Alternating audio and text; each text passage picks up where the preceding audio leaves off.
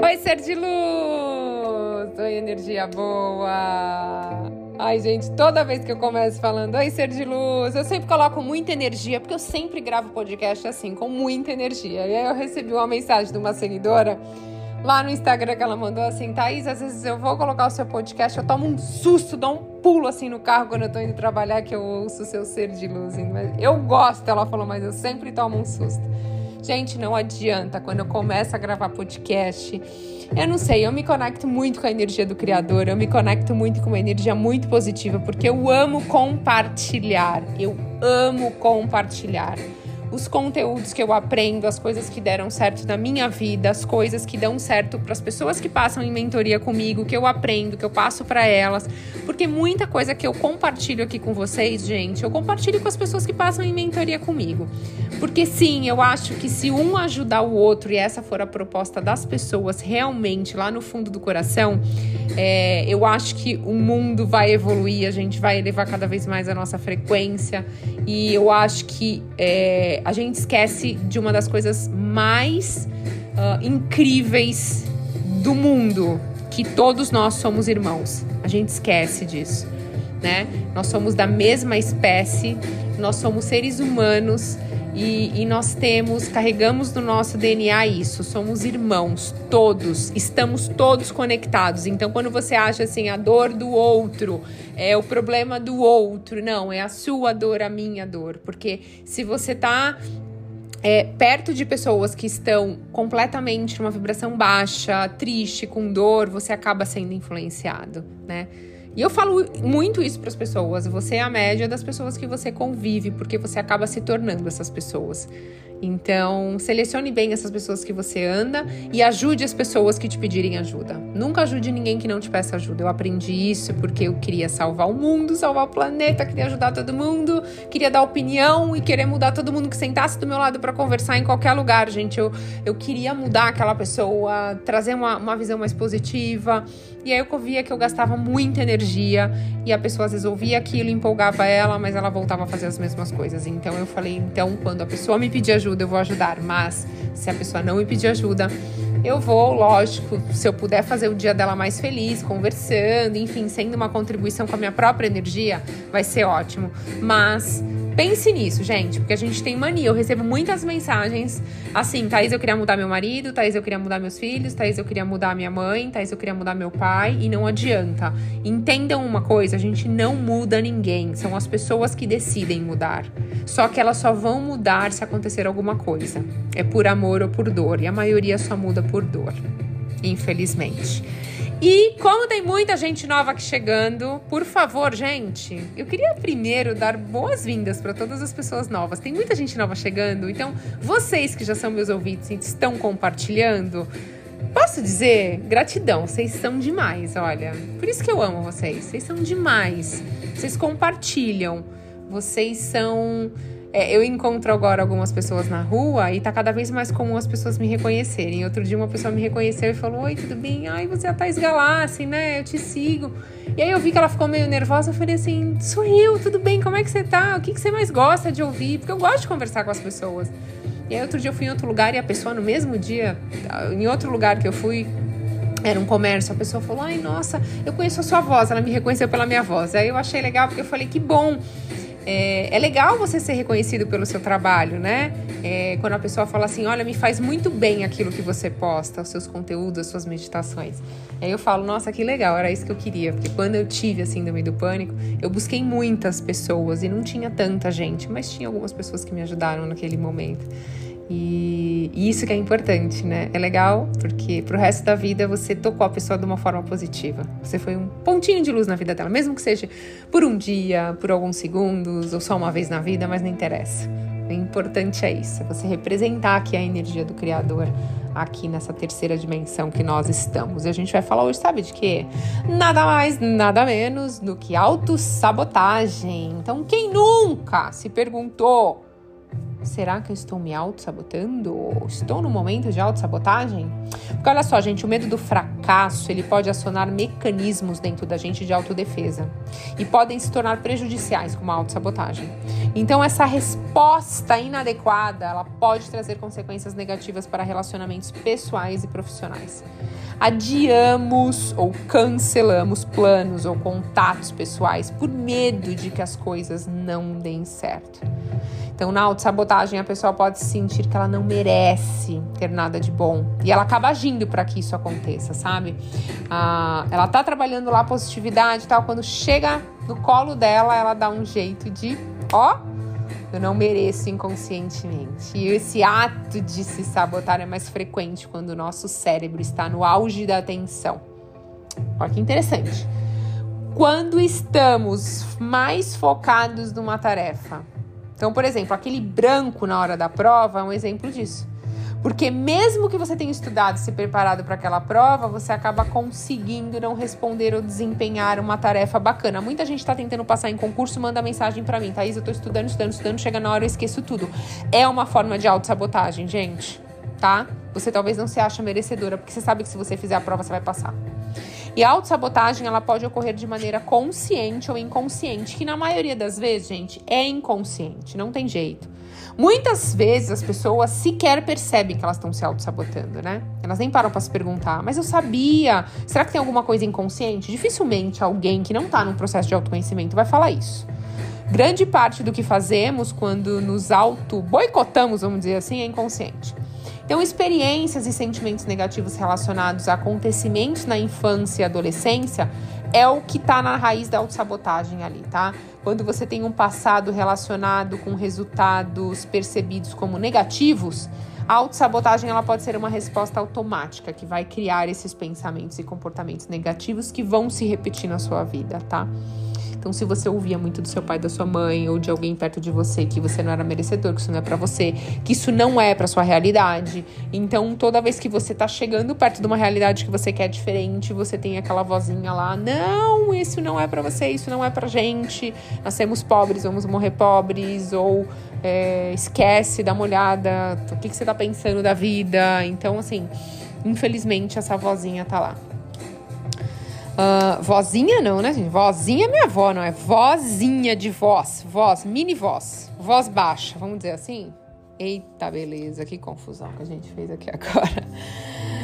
Opiniões, mesmo ditas em tom de brincadeira, com uma intenção divertida para uma criança ou adolescente, a gente pode reverberar uh, nas suas vidas isso de uma maneira profunda do que a pessoa por exemplo, ai, eu não tinha intenção de falar. Toda hora você fala pra criança, ai, que burra, ai, você não sabe fazer nada, ai, você não presta para nada. Eu já vi, gente, em consultório de pediatria, quando eu ia levar meus filhos. Eu vi uma mãe que toda hora que a criança caía, ela falava assim: Nossa, mas você é burro, hein? Toda hora você cai. Nossa, mas olha que pamonha, olha que burro, olha que pamonha. E falava burro e pamonha o tempo inteiro pra essa criança. Gente, pelo amor de Deus, a criança tá aprendendo a andar, é normal que ela vai cair, né? Então, assim, mesmo em tom de brincadeira, mesmo sem intenção, você tá criando uma crença. Por isso que eu falo todo dia, filho, o que que você é? Ele fala, mamãe, abençoado. Eu falo, filha, o que que você é? Ela, abençoada. Porque eu falo, vocês são abençoados. Até um dia que meu filho virou para mim e perguntou assim: Mamãe, o que, que é abençoado? Eu falei: Que ótimo! Eu tô aqui falando todos os dias profetizando que ele é abençoado e ele me perguntou que era abençoado. Aí eu expliquei para ele. E ele falou assim: Nossa, mamãe, que legal. E eu sou assim. Eu falei: Você é muito mais que isso, filho. Você é amado. Você pode ser quem você quiser. Você pode conquistar o que você quiser, filho. Você é livre. Eu quero que você voe alto. Eu quero que você siga seu coração, a sua intuição. Eu quero que você viva feliz. E eu falo muito isso. Filho, você é feliz. Filha, você é feliz. Eu falo. Eu amo falar isso. E se eu tivesse esse conhecimento quando eles eram bem petitiquinhos, eu falaria ainda mais. Mas eu nunca fui xingar, gente. Meus filhos não. Às vezes eu falo palavrão, gente, né? Assim, tô conversando aqui com vocês, a gente sempre solta um porra, um não sei o quê, um, né? Mas aí, tudo bem. Eu digo agora, profetizar pros meus filhos? Não. Nem brincadeira, gente. Nem brinque com isso, tá? Porque fica muito registrado. E algumas pessoas são mais sensíveis e vulneráveis às influências. Blá, blá, blá, blá, blá. Gente, falei muito correndo aqui. Algumas pessoas são mais sensíveis e vulneráveis às influências externas, então podendo criar aí reações menos saudáveis e críticas sobre as suas percepções do mundo. Gente, outro dia eu recebi uma mensagem de uma pessoa, desculpa cortando aqui, falando: "Ah, Thaís, você tá falando meio assim". Gente, é porque eu tô usando aparelho, para quem não sabe, eu tô usando aquele Invisalign. Então, tipo assim, às vezes a, a sai essa vozinha, tá? Mas assim, não mudei minha voz, não. Teve até outro dia uma menina que escreveu assim: Nossa, parece. Você fez algum procedimento na boca? Parece estar tá um pouco maior. Eu falei, gente, eu tô usando um aparelho, então fica um pouquinho. então, só para explicar aí para vocês, tá bom? Uh, problemas como ansiedade, doenças como depressão, cardiopatias podem ser alguma das consequências de autossabotagem. Para identificar a autossabotagem na sua vida, tem algumas perguntas que você pode se fazer e eu vou falar aqui para vocês. É óbvio, né? Uma dessas questões é se você costuma colocar obstáculos diante dos seus desejos. Por exemplo, ser de luz, se eu fosse agora o gênio da lâmpada e eu falasse para você qual o seu desejo você ficasse. É, é, eu queria aquele carro lá, sabe? Ah, eu queria uma Ferrari, mas não. Não, não, acho que eu vou pedir um, um mais simples, porque assim, acho que eu nunca vou ter. Não, é, acho que a Ferrari não vai rolar. Não. Imagina, você acha? Não. Então, assim, quando você faz isso, é uma autossabotagem, né? Talvez você queira muito algo, esteja num caminho cheio de dificuldades, que talvez não seriam necessariamente reais essas dificuldades. Então, por isso que o autoconhecimento é das, uma das armas mais poderosas contra a autossabotagem. Pensar em diferentes desejos e não conseguir se planejar para realizá-los, assim como vivenciar boas experiências, como um namoro que está dando certo, e você acaba abandonando, pode ser autossabotagem. Também tem gente que faz isso. Ela só atrai um tipo de relacionamento de homens manipuladores ou homens que atraem mulheres que são manipuladoras. Vai, vamos dar um exemplo aqui. Os homens têm reclamado que eu só dou exemplo de mulheres, então eu tô dando exemplo de homens. Então, homens que estão é, atraindo mulheres aí manipuladoras, vamos supor. Então, o que que acontece? Ele começa, a, ele atrai uma pessoa completamente diferente, uma, uma mulher incrível, ele tá super feliz. Só que ele fica com aquela pulga atrás da orelha, não tem alguma coisa de errado com ela. Não, não, não, não, não, não. Não, todas eram manipuladoras, todas me tratavam mal, essa daí me trata bem, tem alguma coisa errada. Ela não me ama de verdade. E aí o que, que ele faz? Ele faz o que faz, que faz até que essa pessoa abandone ele ou ele se separe, porque é uma forma de autossabotagem. Entendeu? Porque ele tá conectado com a frequência da pessoa que era manipuladora. Então, assim, tenho certeza que muita gente se conectou com, com o que eu falei aqui agora, hein? Então, se foi para você, autoconhecimento. Colocar-se no lugar de ser cuidado pode nos dar uma identidade frágil e contribuir também para nossa autossabotagem. Quando você está doente ou incapaz, a gente acaba sendo poupado de cobranças e questionamentos. Tem gente que vive doente só para, ai, não vou precisar trabalhar, não vou precisar fazer as coisas da casa, não vou precisar ter as minhas responsabilidades já que eu estou doente. Acontece isso muito com idoso, né? Pessoal mais velhinho que atenção, eles acabam ficando muito doente. Isso é uma autossabotagem. Toda hora ele tá doente, realmente o corpo dele tá doente, ele acaba ficando doente, mas é uma autossabotagem, ele quer atenção do, dos familiares. Uh, acaba se tornando cômodo, né? Você tá nesse lugar passivo, e aí você acaba não precisando se preocupar com as responsabilidades. É. Quando a pessoa não aproveita suas conquistas, por exemplo, ela não percebe o progresso dela, não acredita que coisas boas aconteçam na vida dela, também é um sintoma de autossabotagem tá? Esse foco insistente em aspectos negativos de si mesmo e do mundo impedem que a pessoa possa ter uma visão mais objetiva dos próprios desejos e potencialidades. Então, procrastinar também, gente! Muita gente fala aqui para mim que é procrastinador, então é uma forma de autossabotagem, gente. O medo da mudança pode ser uma das causas para comportamentos de autossabotagem. Eu já tive alguns na minha vida. E acho que ainda devo ter alguns. Tenho que, que, que trabalhar. Eu tenho trabalhado muito autoconhecimento comigo. E é isso, gente. Não adianta. Eu sou como vocês, ser humano, de carne e osso, e é isso.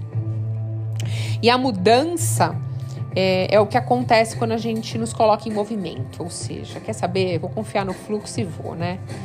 O que, que você tem que fazer? Procurar apoio em pessoas para realizar tarefas que pode ser uma maneira de dependência. Então, por exemplo, ah, sempre que eu tenho que realizar alguma coisa, eu peço para meu marido me ajudar, para alguém me ajudar, porque é como se eu não fosse capaz de realizar aquilo sozinha, só que você é, né? Essa forma de auto-boicote frequentemente está relacionada a baixa autoestima, tá? Uma infância que contou com cuidadores super protetores. Olha que interessante A autossabotagem também pode ser um lado mais inusitado, fazer com que a pessoa se sobrecarregue de tarefas. Por quê? Ela acaba por querer se fixar num padrão de resultados. A pessoa concentra toda a energia dela nas tarefas e não pede ajuda de ninguém. O que, que acontece? Ela sobrecarrega. Também é uma forma de autossabotagem. No futuro, a pessoa pode dizer que não entregou o resultado esperado porque ela não deu conta de fazer tudo sozinha. Olha só. A negação. Esse tipo de comportamento faz com que a pessoa negue suas próprias necessidades e desejos a fim de evitar fracassos imaginários no futuro. Então, a autoestima pode ser ferida pela autossabotagem. A pessoa vai deixando de confiar em si mesma e não acredita mais na sua força de realização. Sem autoconfiança de que pode agir no mundo, a pessoa começa a se isolar do mundo externo e busca conforto naquilo que é mais seguro a insegurança diante do futuro, que pode não ser de fato adivinhada em suas minúcias, é normal, mas não precisa ser paralisante. Tem muita gente aí que mora com pai e mãe até hoje e não quer sair das casas, da casa dos pais porque é uma forma de autossabotagem. A pessoa acha que ela só se sente segura perto deles, né? Então, como que eu posso sair da autossabotagem, Thaís? Bota aquela vida, Thaís. Me tira dessa autossabotagem, pelo amor de Deus. Então, vamos lá dar alguma dica para vocês. Seja o protagonista da sua vida. Vamos começar com uma dica que não pode ser esquecida nunca, gente. Hum, faça o que deixa você feliz, tá? Então, evitando essa autossabotagem. Seja protagonista da sua vida, escolha o que você quer fazer e ser da sua vida. Seja feliz. Não tome decisões ou faça escolhas para agradar ninguém tá? A necessidade de pertencimento e a busca de aceitação pode fazer com que você se desvie do seu objetivo. Então pensa nisso, viva para você. Conheça qual o seu propósito, qual a sua missão, qual o seu ponto a melhorar, qual o seu ponto forte. O foco tem que ser em você. Para eliminar as crenças limitantes, é preciso entender o que move você. Em outras palavras, é necessário conhecer o seu propósito. Talvez não seja simples identificar, e é verdade, gente, é desafiante, só com muita autorreflexão. Mas se você se dedicar para isso, você vai conseguir realizar. Tenha metas e estratégias claras. Certamente você tem um objetivo. Talvez você não tenha clareza, mas esse processo de autoconhecimento vai te ajudar a reconhecer. E depois de reconhecer seu objetivo, você precisa alcançá-lo, certo? Então crie estratégias. Tudo isso evita autossabotagem tá? Identificar a fonte da sua autossabotagem, gente. Isso é super importante. O que causa esse comportamento? Qual o seu gatilho? Toda vez que alguém te trata bem, você desconfia que essa pessoa não é tão boa como você. Essa pessoa tem alguma coisa de errado? Será que papai e mamãe era assim na infância? E aí você tá colocando esse peso nessa pessoa, nas pessoas, em amizade, em tudo? Então, um exemplo rápido aqui que veio para mim. Outra coisa, o que leva você a procrastinar a mudança da sua vida, adiar os seus sonhos? Puta, não tô mais bem nesse relacionamento, há oito anos com essa pessoa, não aguento mais ver esse traste, mas eu não consigo terminar. Ah, não, a gente já tem tudo junto, mora junto. Ah, não, até separar, isso é uma autossabotagem. Eu aceito ter uma vida de merda, mais ou menos, porque, putz, que preguiça, não sei o que. Não é preguiça coisa nenhuma, não. Não é preguiça, não. Isso é autossabotagem. Isso é autossabotagem. Você se coloca em segundo plano tá? Então, autorreflexão para conhecer a sua vida, trabalhe sua autoestima. Geralmente, quem se auto-sabota tem problemas de autoestima. Então, você talvez nunca ouviu muito de papai e mamãe ou de quem cuidava de você, que você era amado, abençoado, lindo, enfim. Você não ouviu muito isso e talvez você ouviu muito, pelo contrário, até críticas. E aí chegou na adolescência, mais críticas. Aí o que aconteceu? Você se fechou, você realmente acreditou em tudo que todo mundo falou para você, né? E aí o que, que acontece? Você se auto-sabota não é isso que acontece? É, não sei, gente, tô acostumada. Eu trabalho com muita gente assim. Então você precisa sim trabalhar sua autoestima, elevá-la. Então faça uma terapia, ouça meditações para levar a sua, faça afirmações. Tudo vai te ajudar. Quanto mais você faz, mais você vai ganhando confiança e segurança de si mesmo. E encare, gente, a mudança com seriedade. Você precisa tomar decisões tá? Durante o percurso, a gente acaba fazendo decisões não tão boas, mas é necessário a gente lidar com as nossas decisões. Então, dedique-se às suas decisões. Busque o melhor possível. Não perfeição. Perfeição não existe. Gente, perfeição não existe. Mas busque fazer o seu melhor. E é claro que é importante dar o seu melhor, mas isso não, significa que você deve comprometer a sua saúde física, mental e emocional. Né? É fundamental saber reconhecer e celebrar as suas conquistas. E vejo o fracasso como algo natural. A gente só aprende quando a gente erra. Não é para errar toda hora, mas quando a gente errar, você aprender para fazer melhor. Né? Vez ou outra a gente vai fracassar e é natural, assim como as vitórias, faz parte da vida. Valorize o que você tem de melhor. Uh, o que, que você tem a melhor de dar para o mundo? Dê! Começa a dar. Uma boa prática é pensar em situações passadas que você lidou super bem, que você pode servir de motivação para ajudar outras pessoas. E você pode usar para você também parar de se auto-sabotar em outras coisas. E priorize boas companhias. É importante estar ao lado de pessoas que não são negativas, que te coloquem para baixo. Muito pelo contrário.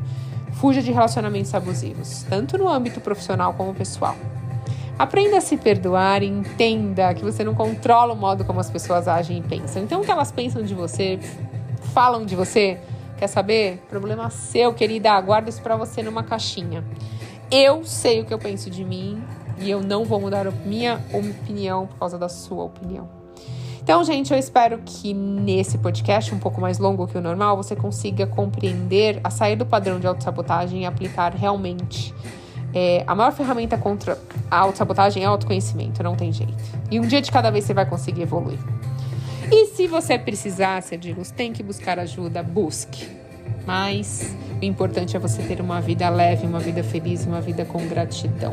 Vai ter desafios, não vou mentir mas que você vai passar de uma forma tão positiva que você vai aprender mais com os erros do que focar nas coisas negativas que aconteceram. Ser de luz, desejo que seu dia seja mágico, abençoado e que mágicas cheguem assim como chuva na sua vida.